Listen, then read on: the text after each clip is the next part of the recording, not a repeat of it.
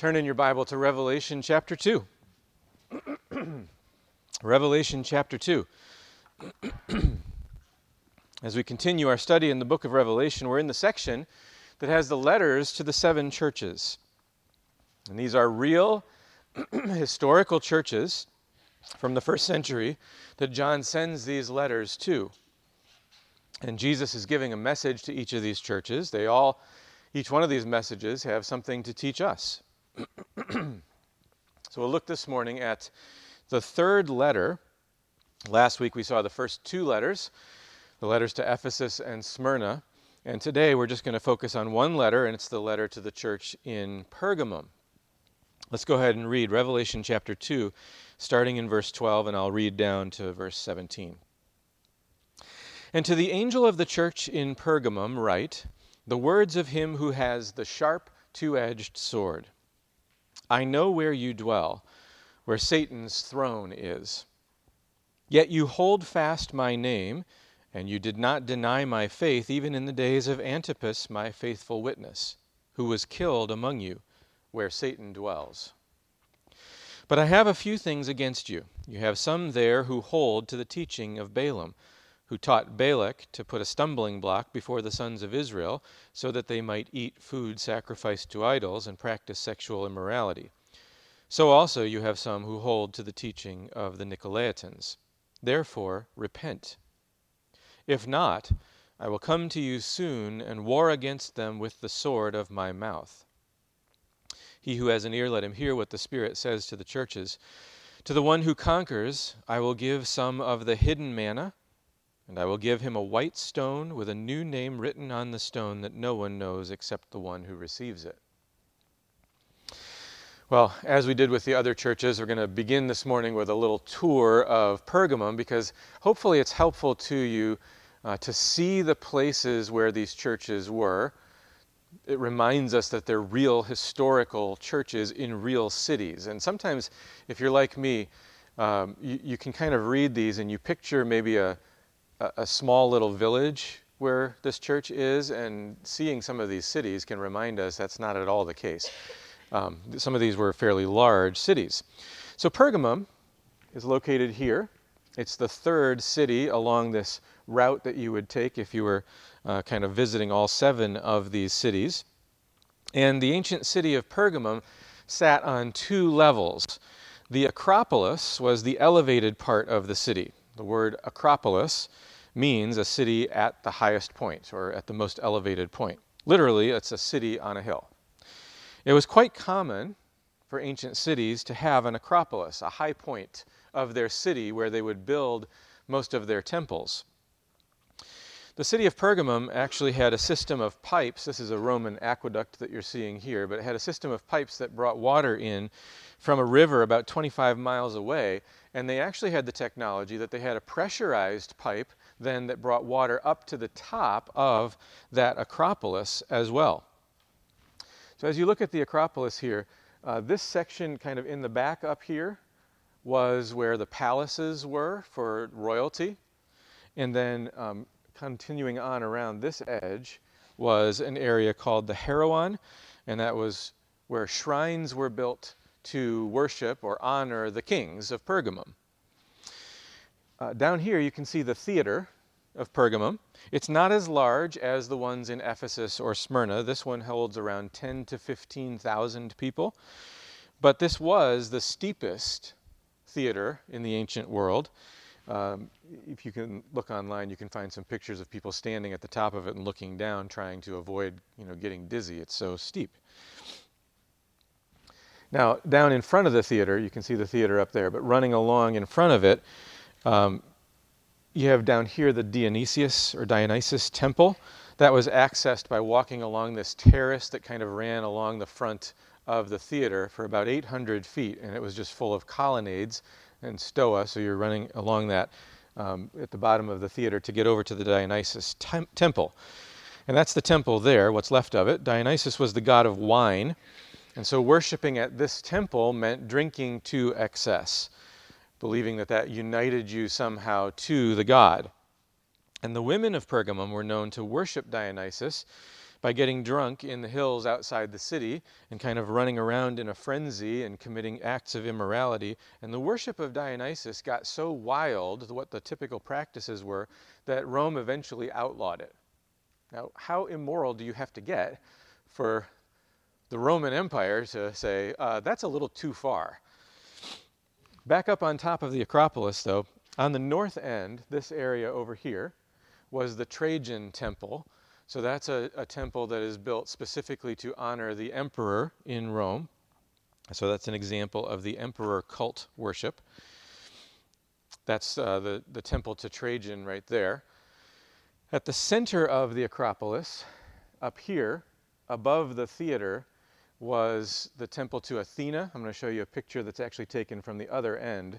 So as you look at this, where these crowds of people are, this right here, that cliff drops off, and that's the theater over the edge, just so you can get, your bearings there. That was the oldest temple in Pergamum. It dated to about four or five hundred years before John's time. And this temple was also home to Pergamum's famous library. So the library kind of sat here along the edge and around, kind of surrounded the uh, temple itself.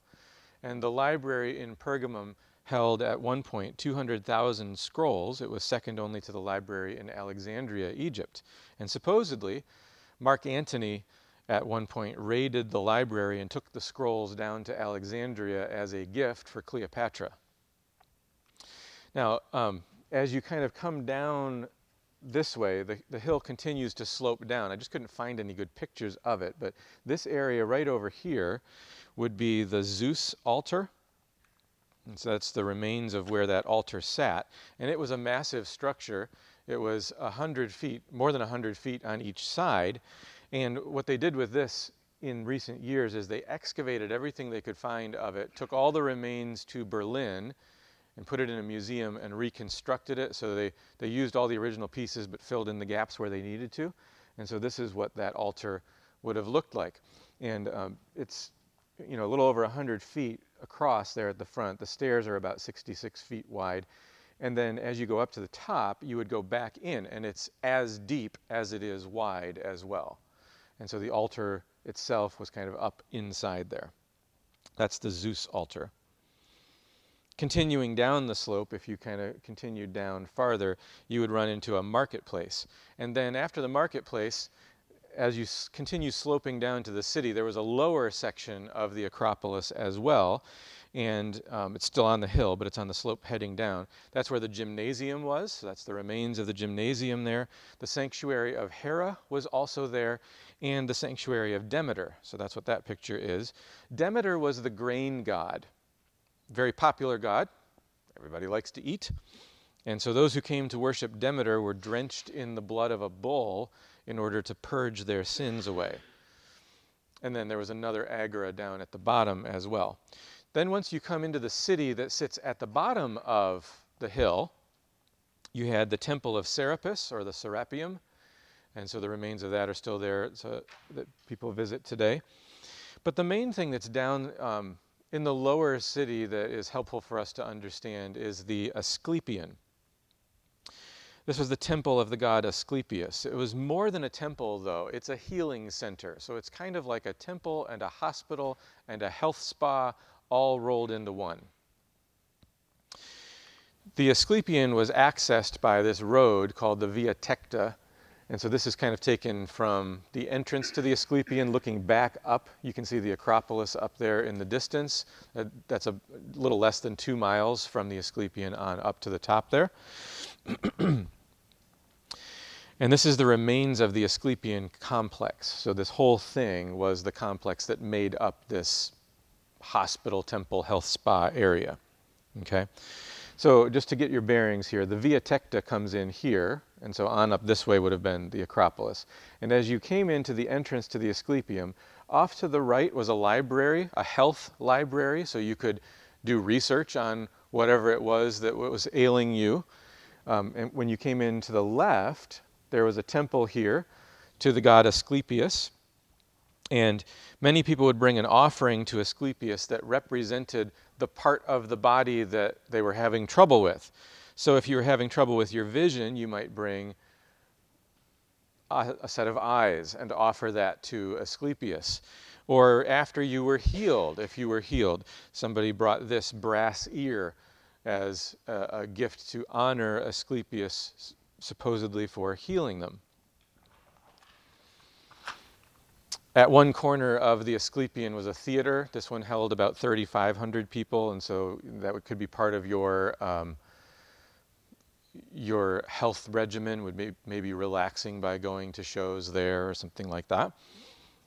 On the west side of the complex, so in the distance over here on this side, was where there were supposedly sacred water sources, and so you had springs that bubbled up there and uh, that was the water that was used in the treatments that were given to people. But also over in that area was the sleeping building. And so if you were going to the Asclepion for treatment, you would go and you would go to sleep there. You would be given hallucinogens before you went to, to sleep. And then the priests of Asclepius would visit you in the night, dressed in the guise, could be of Asclepius, or it might be of Asclepius's daughters, Hygeia and Panacea. Hygeia, where we get our word hygiene, means health. Panacea means cure, and so a panacea is a cure all. Those were the daughters of Asclepius, and so uh, the priest would come and visit the person who is, you know, hopefully in their eyes having some wild dreams, and then in the morning they would interpret those dreams, and that would prescribe the course of treatment for whatever illness they were suffering. And so then, once that treatment had been prescribed, you would come out to the middle, about where this tree is, and there was an entrance there to a tunnel, and the tunnel runs all the way over to this round building here. So you would enter the tunnel, and then as you walked along the tunnel, there was water that was running from the sacred water sources over to the treatment center, along with lots of snakes. And so you were walking along with the water and the snakes over to the treatment center. And the treatment center, then you would sit in this, in this kind of covered uh, room. There's several chambers to it. It's about 300 feet in diameter. And there's water and fountains running in there, and there were snakes everywhere. And the idea was that the touch of the snakes contributed to your healing. So that was part of the, the process of being healed by Asclepius. And the remains of some sacred pillars in the courtyard are still there. And if you look close, you can see the pictures there of the serpents, the snakes, on the pillars. The symbol of Asclepius was a serpent wrapped around a staff. And if you know your Old Testament, you recognize that as kind of a satanic counterfeit of the bronze serpent that was raised in the wilderness when Israel uh, experienced the fiery serpents as a judgment from God. And as they looked on the bronze serpent, they were healed. And so this is kind of a, a counterfeit of that. And you, that symbol then of the, the serpent wrapped around the staff is still in use today. This is the star of life. So it's a typical health symbol today, and it goes all the way back to Asclepius. And um, in fact, a very famous uh, physician from the ancient world. Probably the most famous is Hippocrates, but after him, the most famous would be Galen, and Galen was from Pergamum and operated out of this facility. So, hopefully, that tour of Pergamum gives you some idea of the context for the letter into which Jesus, you know, the church that, that Jesus sends this letter to. As we um, dig into the letter itself, I think a helpful lens for us to understand the message of this letter is discernment.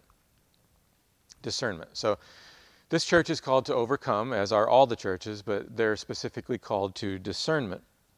It's a church that has been faithful in many ways, but it's lacking in discernment. They're tolerating things they should not tolerate. And I want to look at this in four parts. And the, here's the first one discernment and fidelity, faithfulness. Jesus says that this church has held fast his name, and they did not deny the faith. Their circumstances got pretty bad. Bad enough that Antipas was martyred for his faith. And even then, they did not deny the faith. So Jesus notes that they live where Satan dwells, where Satan's throne is. We'll come back to that in a little bit. We don't know a whole lot about Antipas. Tradition says that he was the pastor of the church here and that he was killed for his faith. Supposedly, he was killed in a device known as a brazen bull. A brazen bull was a torture device that was used to entertain the crowds. So the person was put literally inside a metal bull, and then a fire was lit under it to roast the person inside. And there were a system of pipes that would transform the screams of the individual into sounds that sounded like a bellowing bull. And so the crowds would sit outside and hear this, and that was entertainment for them. Um, and tradition says that's how Antipas died. Now, the name Antipas is short for Antipater, P A T E R. And if you, I know we have some Latin students here, pater means father, Antipas means in the place of the Father. So Antipas is one who stands in the place of the Father, a representative of the Father. Can you think of another representative of the Father who was killed? Jesus. I mean, Antipas is following in the footsteps of Jesus. We say our mission as a church is discovering what it means to follow Jesus. Well, for Antipas, what it meant was losing his life for his faith. And it sounds like for the church in Pergamum, that's a kind of constant threat for them as well. But even knowing that this kind of danger was a possibility, these Christians held fast. They were faithful, and Jesus praises them for it. Question for us as we read this is Am I prepared to be faithful? Biblical Christianity is not as accepted as it was in our culture. The enemies of Christ are more vocal, more numerous, more well received today. Their opposition to us is getting stronger. Are you prepared to be faithful? And if you want to know the answer to that question, ask yourself how you respond when you're faced with a decision about whether to stand up for biblical truth in simple, everyday conversations that you already have with your neighbors and your boss and your coworkers and others. A second thing that we need to note from this letter is discernment and compromise. Discernment and compromise. Jesus says that while this church has held fast to the faith, they're tolerating things they should not tolerate. Specifically, they're tolerating those who hold to the teaching of Balaam, who taught Balak to put a stumbling block before the sons of Israel so that they might eat food sacrificed to idols and practice sexual immorality. And he also mentions the Nicolaitans. We talked about them last week essentially they're the same issue as the Balaamites, so I won't go into detail about them again. Now, I don't think there was a group in the church saying, We're followers of Balaam. Right? That would not be a popular group um, in the church. But I think this is a way of describing a group in the church that is teaching something that has the same problem, the same effect as Balaam's influence on Israel. So, to understand this, we have to go back to the story of Balaam in the Old Testament. Now, it's spread out over quite a few chapters in the book of Numbers. So, I'll summarize some of it, and we'll just look at a few parts specifically this morning. So, go ahead and turn to Numbers 31. And as you're turning there, let me just kind of summarize the story of Balaam up to this point. In Numbers 20, we read that Israel's in the wilderness. And they're looking for a way to get to the promised land, but the kings of the lands in between, they don't want to let Israel come into their land because they're afraid of them. In Numbers 21, we have the story of Israel complaining and God sending the fiery serpents and the making of the bronze serpent on the pole. So the Balaam story happens right after that. So we're right in that context. Okay? Israel looked at the serpent on the pole and they were healed. Well, in Numbers 22, Balak, king of Moab, summons Balaam, the prophet, to come curse the Israelites. The Moabites and the Midianites are afraid of the Israelites. But God told Balaam to go with the men, but to only say what God told him to say. So Balaam saddles a donkey and he goes with the men, but he's unable to curse the Israelites. God prevents him from doing it. And over and over, instead, he blesses the Israelites. And Balak keeps going, That's not what I want you to do. Also, in this chapter, Numbers 22, Balaam's donkey that he's riding talks to him. The donkey stops and won't go any further because the donkey is allowed to see the angel of the Lord standing there blocking the path. Balaam doesn't see the angel, and he gets angry with the donkey, and so he's yelling at his donkey. Eventually, though, God opens Balaam's eyes so that he too sees the angel standing there with the sword, and Balaam sees that God is the one orchestrating these events. In Numbers 23 and 24, Balaam just continues blessing Israel. And in one of his oracles, we have the well known verse in chapter 24 a star shall come out of Jacob, and a scepter shall rise out of Israel. So that's a promise about the Messiah as king. And then in chapter 25, we find the men of Israel committing immorality with the daughters of Moab and Midian. And because of their sin, God sends a plague on them. One man that we're told about has taken a woman from Midian right in front of his family and the sight and in the sight of Moses and the whole congregation. And so Phinehas, the grandson of Aaron the high priest, uh, sees this and he takes a spear and runs them both through with the spear. And that puts an end to the plague, but not until 24,000 people died. So when we jump to Numbers 31, here we have the Israelites going to war against the Midianites and killing their kings and taking many of them captive. So look with me at Numbers 31 and verse 8. Okay, verse 8. They killed the kings of Midian with the rest of their slain Evi, Rekem, Zur, Hur, and Reba, the five kings of Midian. And they also killed Balaam, the son of Beor, with the sword. Okay, so just tuck that away in your mind. And then, um, you know, Balaam's killed with the sword. The sword represents justice. God's having Moses and the Israelites carry out that justice. Jump down to verses 15 and 16. Moses said to them, Have you let all the women live? Behold, these, on Balaam's advice, caused the people of Israel to act treacherously against the Lord in the incident of Peor, and so the plague came among the congregation of the Lord. So here we have the explanation of what happened to bring down the Israelites. Balaam was unable to curse the Israelites. God prevented him from doing that. So instead, he gave Balak the advice of having the Moabite and Midianite women seduce the men of Israel. Now, let's go back to chapter 25 to see specifically what happened. So just turn back a couple of pages to Numbers 25. And I'm just going to read the first three verses, Numbers 25, starting in verse 1. While Israel lived at Shittim, the people began to whore with the daughters of Moab. These invited the people to the sacrifices of their gods, and the people ate and bowed down to their gods. So Israel yoked himself to Baal of Peor, and the anger of the Lord was kindled against Israel.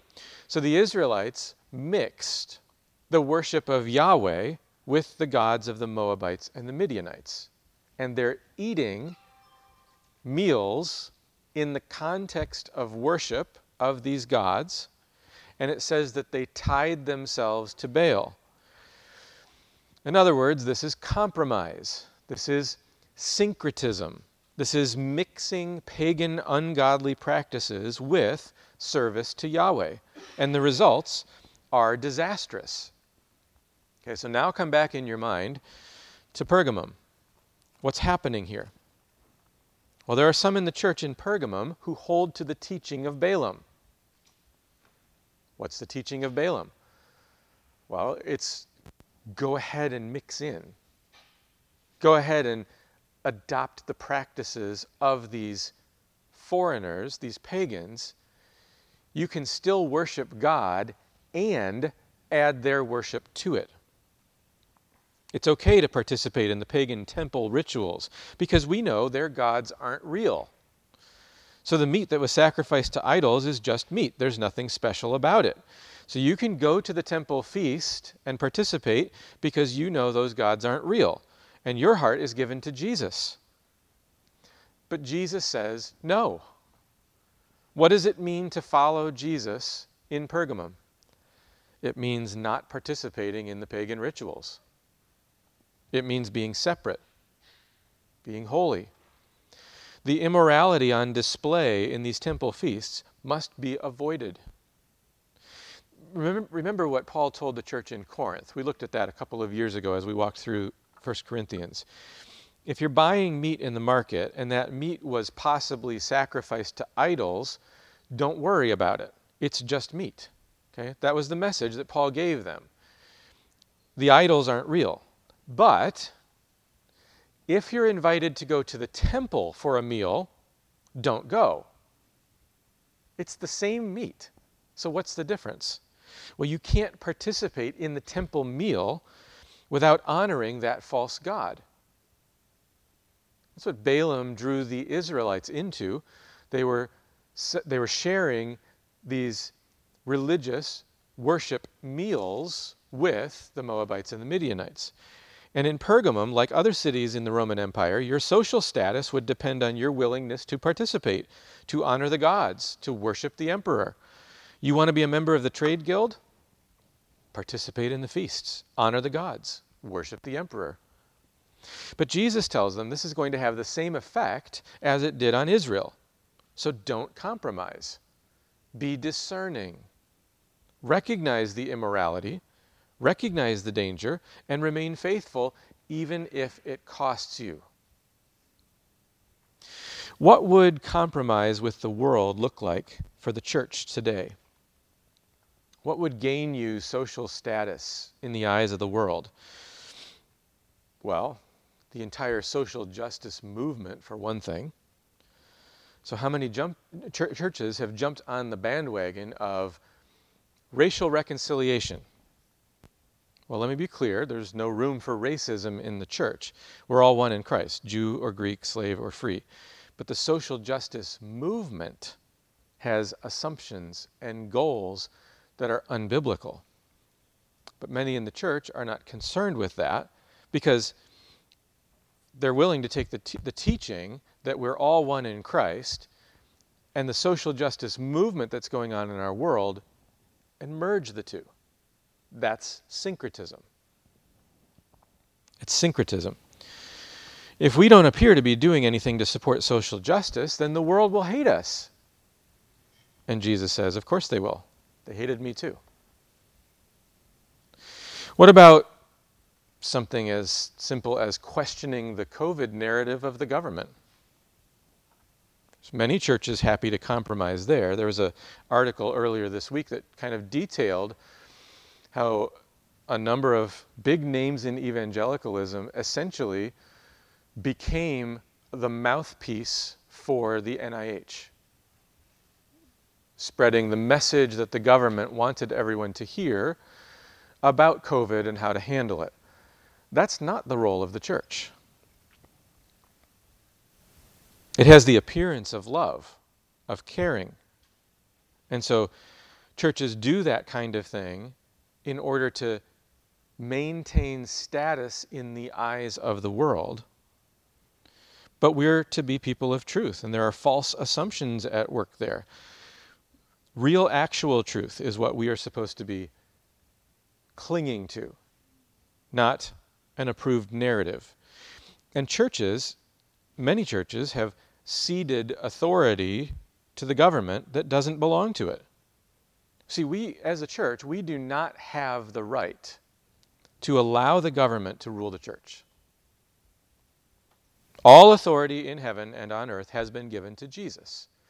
And he has given spheres of authority to different institutions. And so the civil government has a realm that they're in charge of, and the church has a realm that they're in charge of. And both are accountable to Jesus. It's not like there's one truth for one and another truth for another. It's all Jesus's. He, it all belongs to him. But he set up various authorities, and we're not to step over the bounds of authority into someone else's authority. Because no human individual or institution should be totalitarian. No, no human institution or individual should be ultimate. And so we have divided authority, but all under the authority of Jesus.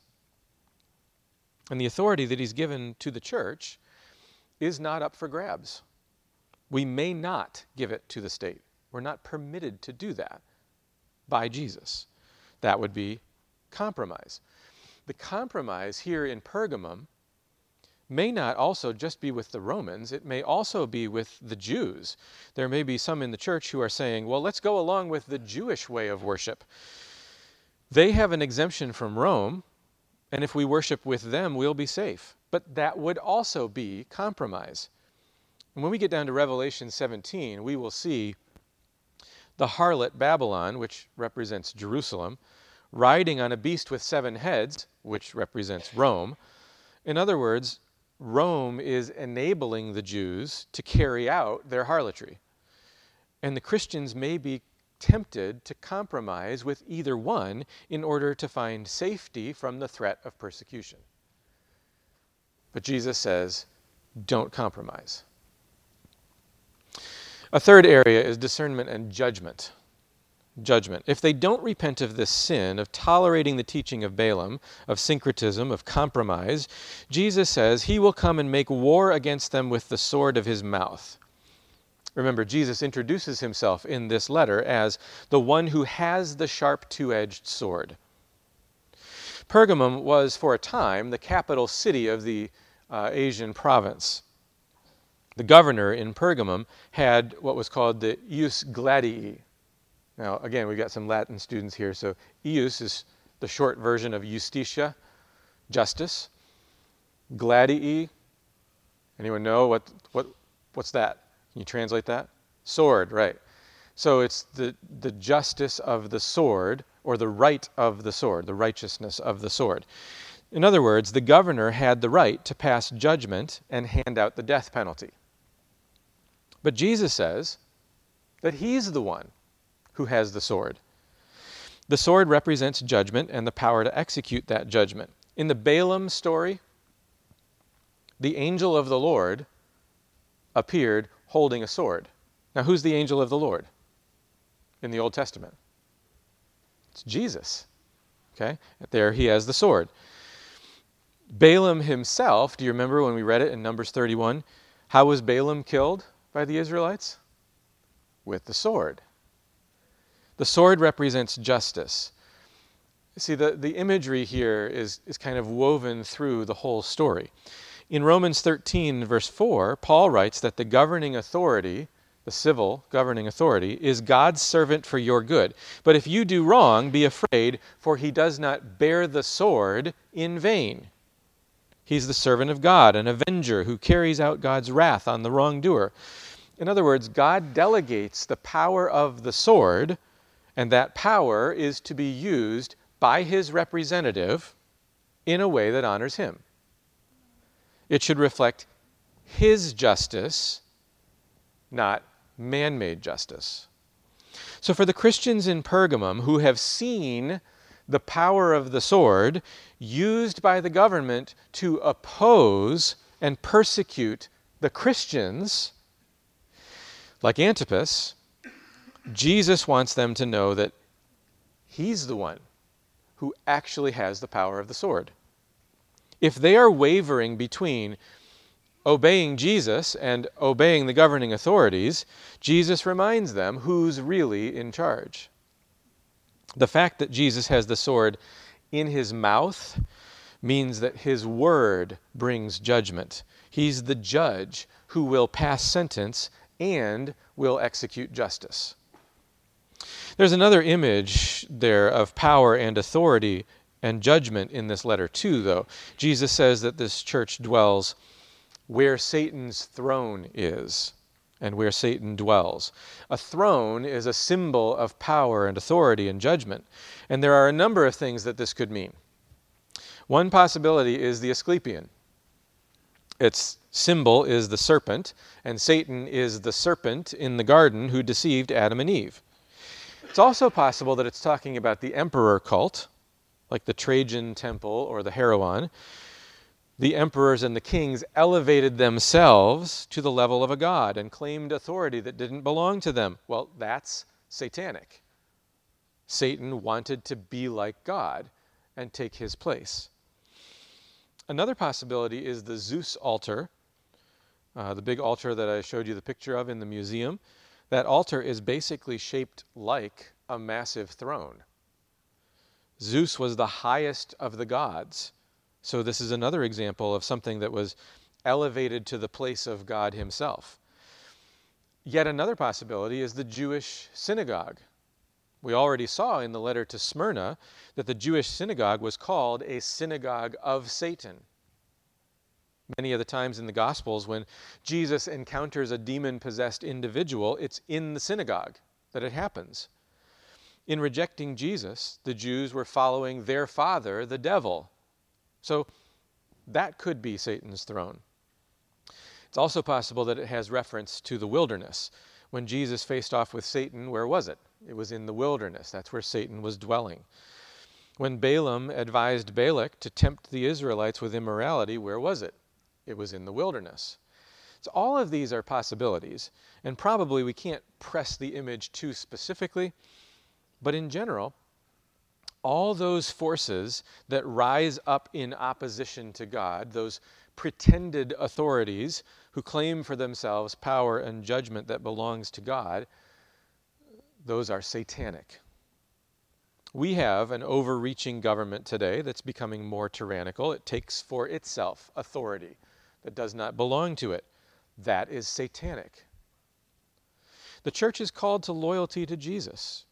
When the powers of this world oppose Jesus, the church is not to compromise or go along with them or take a posture of listening or any other syncretistic nonsense. We are Jesus' people. We belong to Him in every aspect of our being. We're representatives of the kingdom of God, and we seek to live in every arena of life in a way that shows submission to Him. The last thing that I want you to see is discernment and blessing. Discernment and blessing. Jesus tells this church that if they overcome, if they conquer, they will receive the hidden manna and the white stone with a new name. If they live in discernment, not tolerating compromise and syncretism, they will receive these blessings. The hidden manna refers to the jar of manna that was hidden in the Ark of the Covenant. It was a reminder of the provision of God for the Israelites in the wilderness. So, if God could provide for their needs in the wilderness, then He can provide for them in the spiritual wilderness of Pergamum. They don't need to go to the grain god Demeter in order to have what they need. God will provide for their needs. But the manna was also a symbol, a traditional Jewish symbol of the messianic age, the age when Messiah would come and reign, because it was a, a blessing from heaven. And so it was the idea that when Messiah came, those who followed him would be blessed, abundant blessings. And for those in Pergamum who overcome through discernment, they will experience the blessings that come with allegiance to the Messiah, Jesus. The white stone, it's another symbol that we're not entirely sure what it means. Some think it had to do with a stone that would serve as an admission ticket to a feast, like the temple feasts. And if that's the case, then what Jesus has in mind is that while they're losing access because of their faith to the temple feasts, they are gaining access to something greater fellowship with Him and with the Father, and ultimately to the wedding feast of the Lamb. Others think that Jesus has in mind the white monuments that kind of were all over the place in Pergamum the ground uh, in that Acropolis were dark granite, and so the white stone monuments kind of stand out against that. For example, in the Asclepion, there are stones with the names of the people who've been healed. If that's what Jesus had in mind, then he was telling them that foregoing the honor of the world is nothing compared with being honored by God for their faithfulness. But I think the most likely meaning actually has to do with the high priest in the Old Testament. Much of the imagery in this letter is drawn from Israel's time in the wilderness, and it's while they're in the wilderness that the instructions are given to them for what the high priest was supposed to wear. And Exodus 28 tells us the high priest had two stones on his shoulders with the names of the sons of Israel on them, so there's six on one and six on the other. But then he had also a breastplate. And on that breastplate there were 12 stones in four rows of three. And each individual stone was uh, one of the, the names of the tribes of Israel. And they're these gleaming jewels. Well, the word white here in Revelation, the white stone, it does mean white, but it can also mean gleaming or sparkling. These 12 gleaming stones on the high priest's breastplate each had a name on them. So that's, an, that's a possibility as well. And, and I want you to just kind of catch how the imagery runs through the book of Revelation. So if you're in Revelation 2, just turn back over to Revelation 21, right near the end of the book. Revelation 21. We're going to look at verses 9 through 14. We're given a description of the new heavens and new earth, and then we have a description of the new Jerusalem. And um, you'll see as we read this, just remember, it's I'm going to show you the bride, and then when John looks, he sees the city. So the bride is the city. So the New Jerusalem coming down is the bride, and the bride of Christ is the church. So what we're seeing in the city is a representation of the people of God. All right? So starting in verse 9. Then came one of the seven angels who had the seven bowls full of the seven last plagues, and spoke to me, saying, Come, I will show you the bride, the wife of the Lamb. And he carried me away in the Spirit to a great high mountain, and showed me the holy city Jerusalem, coming down out of heaven from God, having the glory of God, its radiance like a most rare jewel like a jasper, clear as crystal. It had a great high wall with twelve gates, and at the gates twelve angels, and on the gates the names of the twelve tribes of the sons of Israel were inscribed. On the east three gates, on the north three gates, on the south three gates, and the west three gates. And the wall of the city had twelve foundations, and on them were the twelve names of the twelve apostles of the Lamb.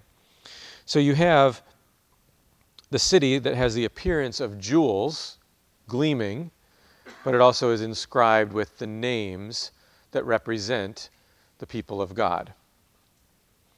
Now, what I find very interesting is the description in Exodus 28 of the purpose of the high priest having these names on the breastplate.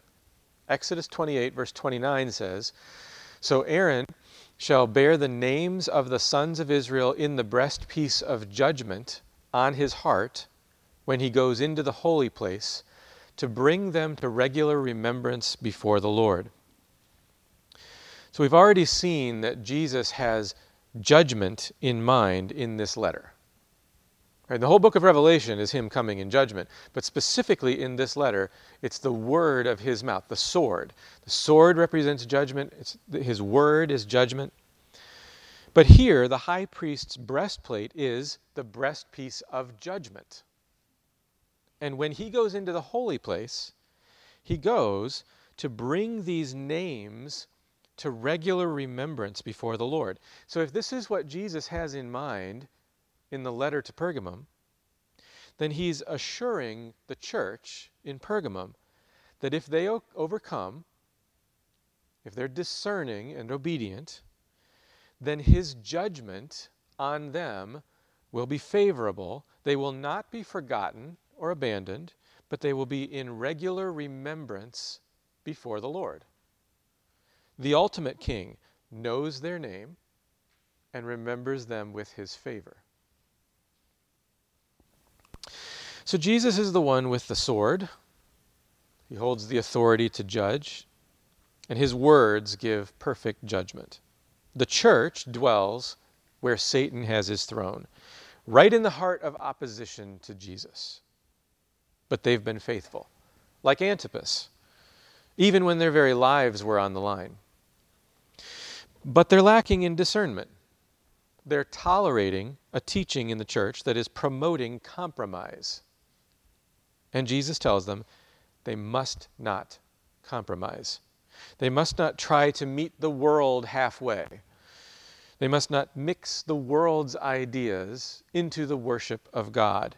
Their entire lives, every part of them, is to be given over completely to living God's way. So they must repent of this error.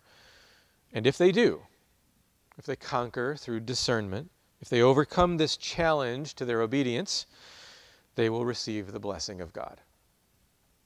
And that message is for us too. We are to be faithful and discerning. We're not to give in to the temptation to compromise with the world. We're not to seek the world's favor. And we must serve Jesus with our whole heart. Would you pray with me? Lord, we thank you for this message to the church in Pergamum. It is at times a difficult thing when we feel the pull of the world and we want the approval of the world and we want to have uh, every appearance of, of um, being loving and, and of being um, concerned with the things the world is concerned with. But you call us to faithfulness to you above all else. Our priorities are to be your priorities.